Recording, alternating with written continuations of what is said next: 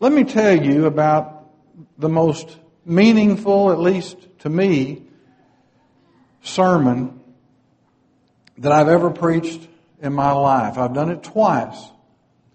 Once where Adam grew up, or did a lot of his growing up, he started the third grade in Dexter, Missouri, and we were there through his freshman year at Freed Hardeman. And I preached this sermon once over there, and I'm sure he remembers it because he remembers everything I've ever preached. And then I did it once at Central, since I've been at Central in Paducah for the last 15 plus years. When we were in Dexter, it was literally a matter of cutting, and it wasn't cutting and pasting, it was cutting and taping. There were no computers, I don't think, back then, or at least there were, I didn't have one. And so I took various translations of the Bible. I found a portion of Scripture that we're going to be talking about briefly this morning, and then kind of centering on the, the text for this morning. And I tried not to use a translation that most people were familiar with. Most of my memory work, probably what little I have, and probably most of your memory work is from the King James translation. So I didn't use the King James. I'd use like the American Standard and the New American Standard and various translations. I'm not even sure if the ESV was published back then. And I would find a portion of this in one translation, I'd cut it out. I found the next portion in another translation. I'd cut it out. And just back and forth and back and forth. I literally taped all those little pieces of paper together. And then I took the time, don't ask me to do this now because I can't do it. I'm getting too old for that, I guess, or it's been a long time since I've done this. I took the time to memorize what was on those cut out pieces of paper. When I was in Paducah, we did have computers. And I was able to actually cut and paste on a computer and print it out and, and do the same thing. I stood up on those two Sunday mornings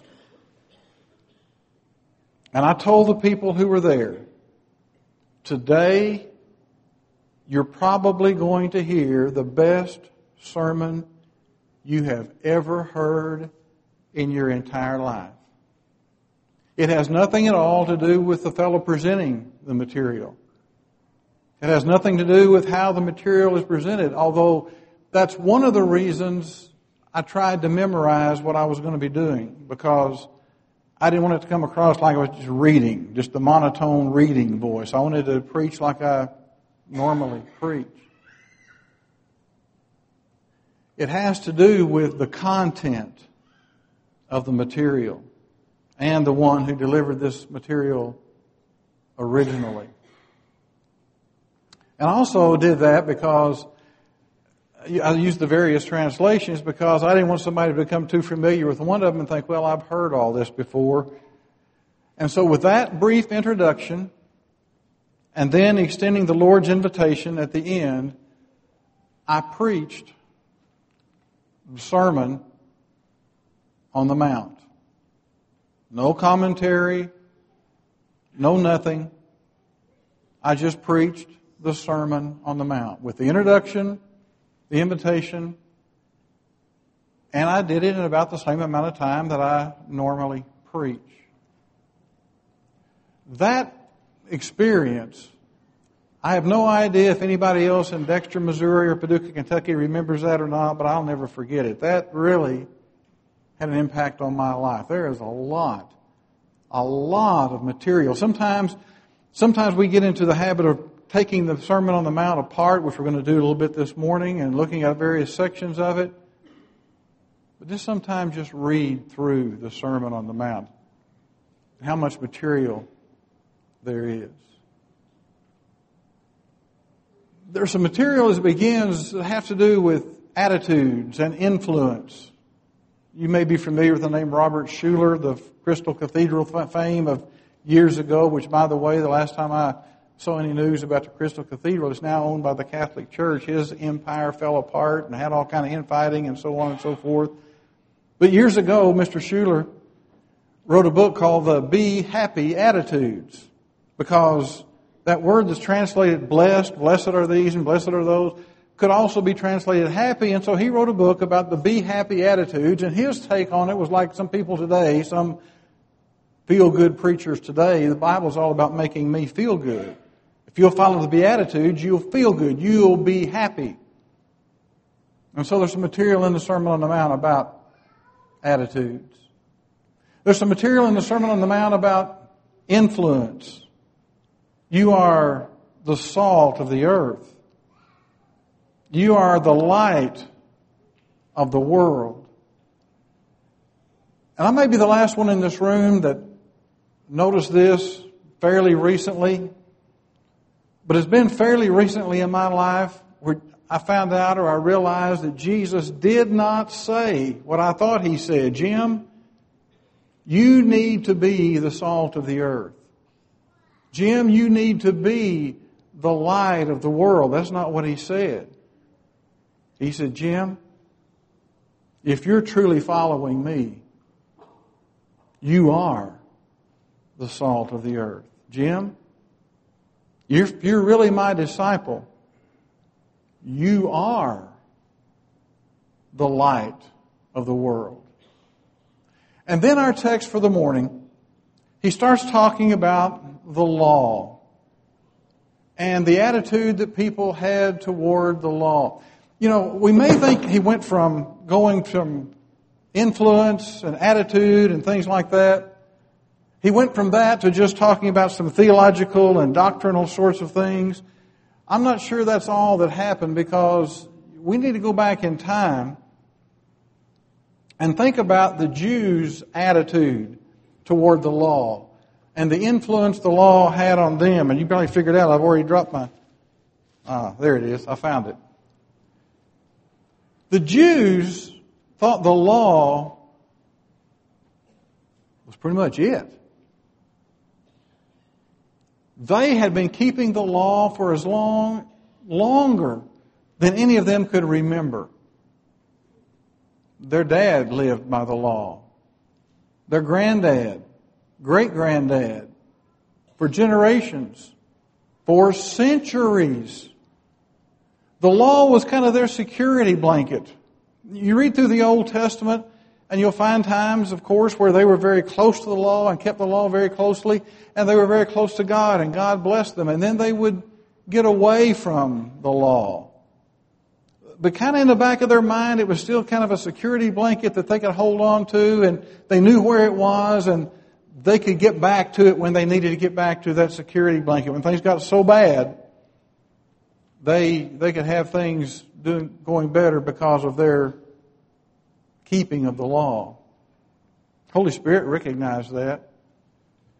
Holy Spirit says in Romans chapter 2, what advantage has the Jew? Much in every way, because unto them was committed the oracles of God. The oracles of God were committed to the Jews. They had the law, and so they were, they were comfortable in that. I, I don't like to have my comfort zone tampered with. Do you? If you think that comfort zones aren't important, you have not been in charge of the thermostats in a church building. People get all bent out of shape. We, we got a no fan zone in our church building. We got some, what is it, eight fans or I don't know how many fans are in that thing. But we had people griping it's too hot, it's too cold, it's too this, it's too kind of like Goldilocks and all that sort of thing. You know, it's this and that, and so there are two two fans that aren't ever turned on. So if you don't if you don't want to be cold or you don't want to be sit in that section of the auditorium, that doesn't satisfy everybody either because we all have our comfort zone. The Jews have become very comfortable because they were God's people, because they had the law, and and because Sometimes their leaders had made them to be more comfortable than they should have been. You know, some of the things that Jesus said about, you have heard that it's been said, but I say unto you, sometimes Jesus was talking about what the Old Testament law said. Here's what Moses wrote, here's what God said through Moses, but I say unto you, whatever. Sometimes, if you look at it very closely, He's not talking about what Moses said. He's talking about what some of the Jewish teachers said that the law of Moses said. And I think most of us are familiar with the fact that they had come up with ideas and ways and means to, to make themselves more comfortable than they should have been. Remember the discussion about Corban or Corban or however you want to mispronounce that word?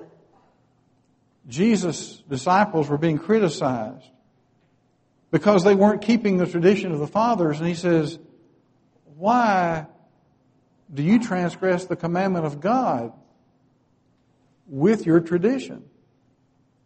And specifically, what he's talking about was the care of elderly parents. Are you guys, down here listening? The care of elderly parents.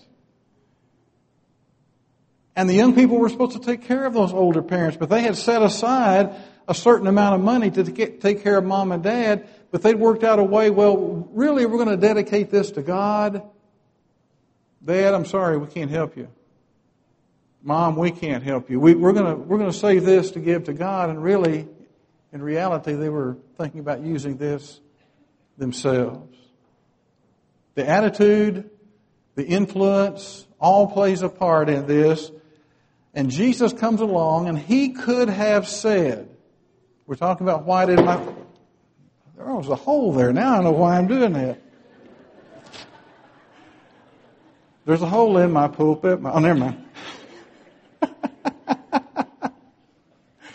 okay, now we got the comedy relief over with. We'll go on with the lesson, I guess. Remind me there's a hole there. What he could have said was, okay, I'm on the scene now. Everything you've heard, every single thing you've heard up till now, forget it and listen to me. I'm the authority. Is he? Yeah, he's the authority. Is there a sense in which he could have said something like that? Well, he had a discussion with some Jewish leaders one day. In John chapter 5, he gives various reasons why they ought to believe that he's deity, and he says, Search the scriptures. In them you think you have eternal life. John 5 39. But they are they which testify of me. So it's true that all this Old Testament prophecy is pointing to me. Colossians 2.14, we're familiar with that probably. The Old Testament law taken out of the way and nailed to the cross. There is a sense in which he could have said, I'm on the scene, I'm the authority, just listen to me. That's not what he said. What he said was, do not think I've come to, to abolish the law of the prophets. I've not come to abolish them, but to fulfill them. Hope you have your Bible open.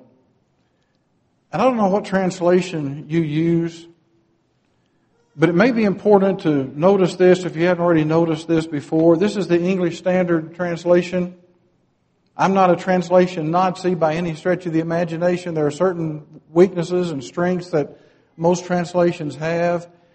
And this is one place, I'll just go ahead and say, even though the ESV is what I use most of the time now and preach from and teach from now, this is one place where I wish they had done a better job. Look at Matthew chapter 5 again and verse 17.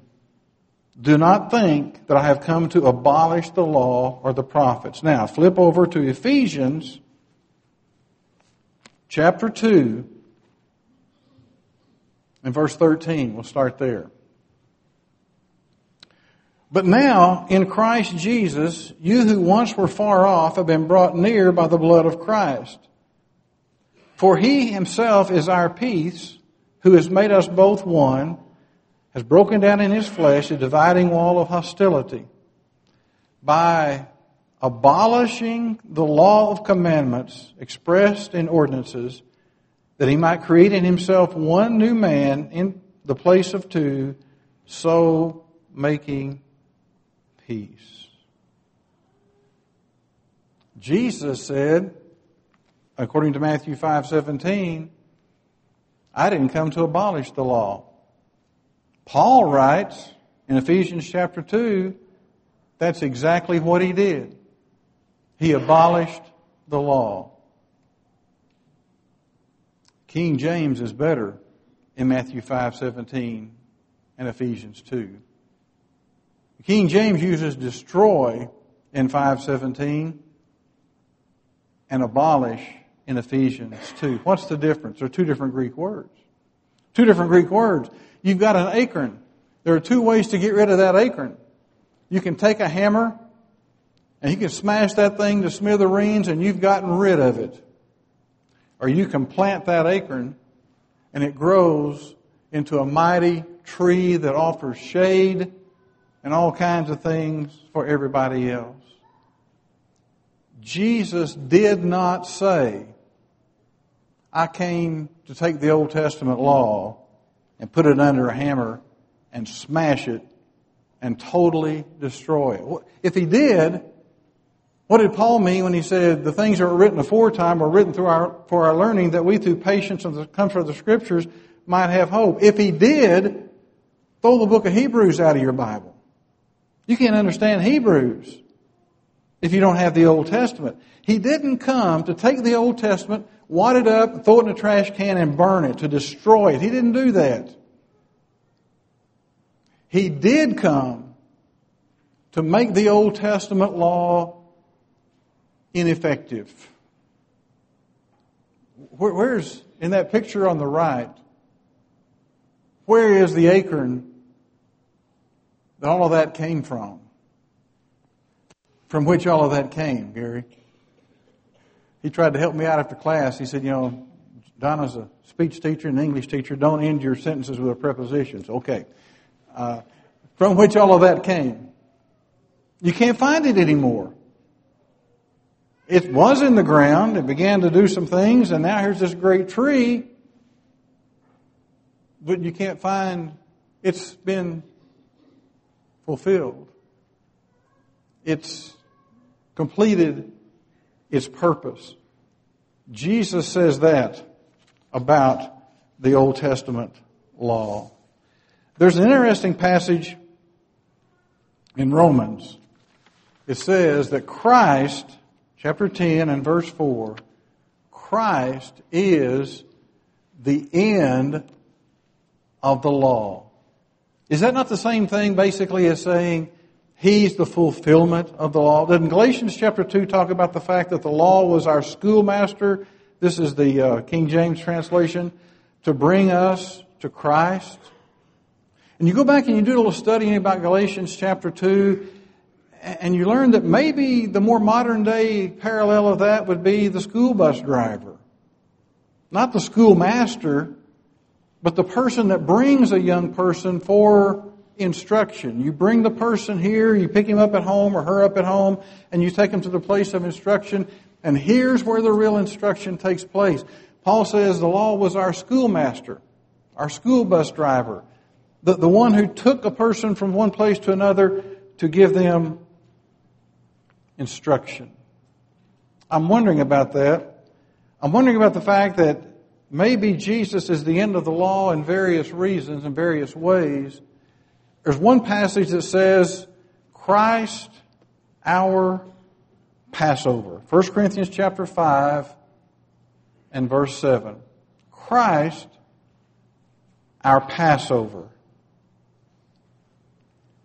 Is that what's behind the statement in John 129?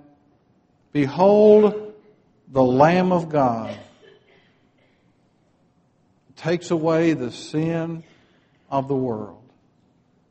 Just as the Passover was a great event in the Old Testament, Jesus fulfills that in the New Testament. He is our Passover. And that, by the way, predates the law. Christ is also seen as the sacrifice.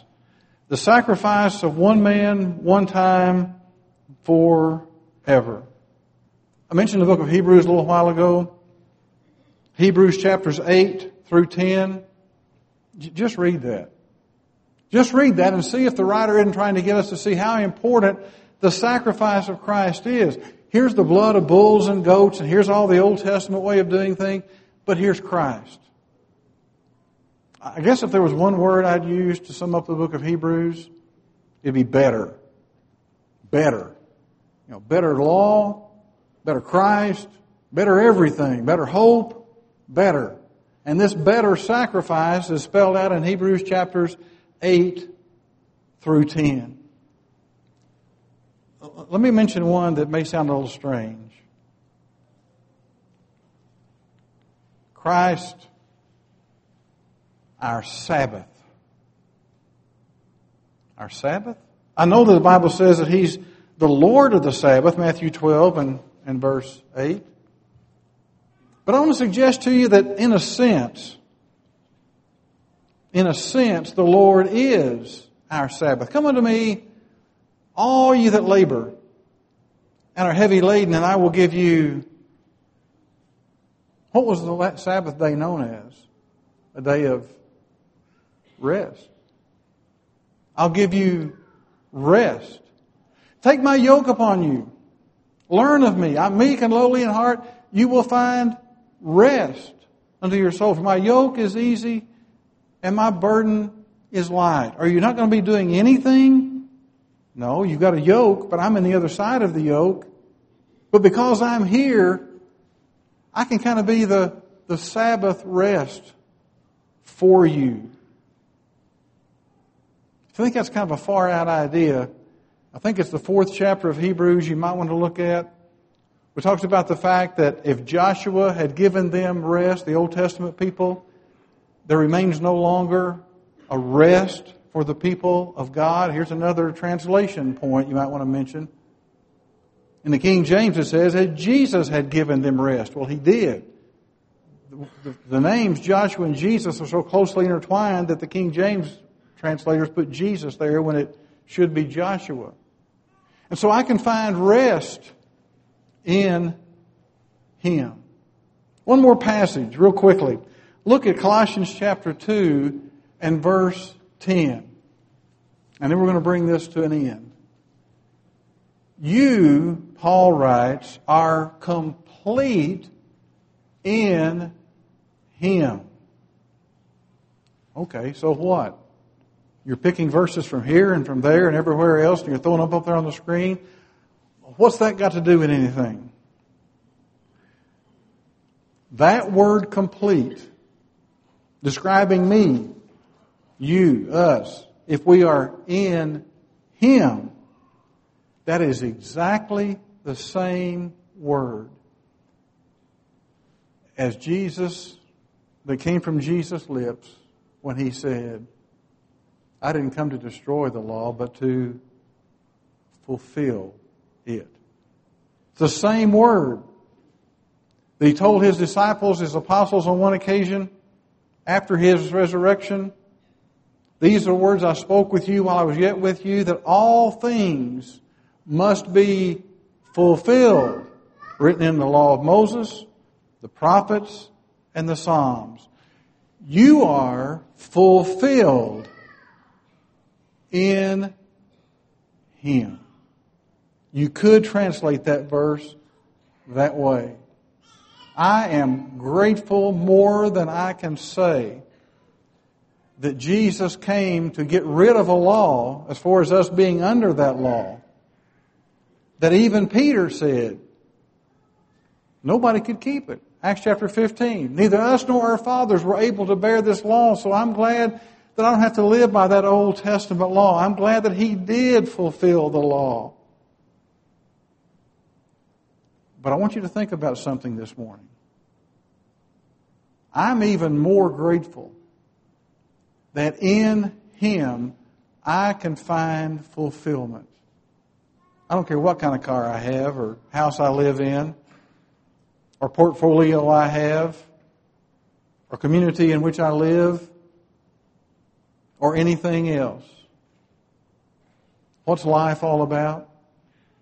Life's all about being in Christ letting Him be Lord of my life, allowing me to serve Him every day of my life. We sometimes talk about what's the role of the church? What's the role of the individual Christian? Is it evangelism? Is it edification? Is it benevolence? Well, yeah. But to me, it's all under the umbrella I'm here to glorify God. I'm here to bring glory to Him. And if I ever figure out that's what I'm here for, I'll find out what life is all about. It's not just words on a page.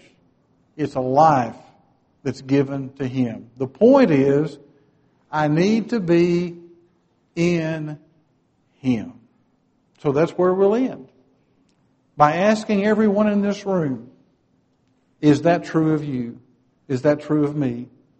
Am I in Christ? Have I been baptized into Christ? Romans chapter 6 and verse 3, Galatians chapter 3 and verse 27. Has that taken place in my life?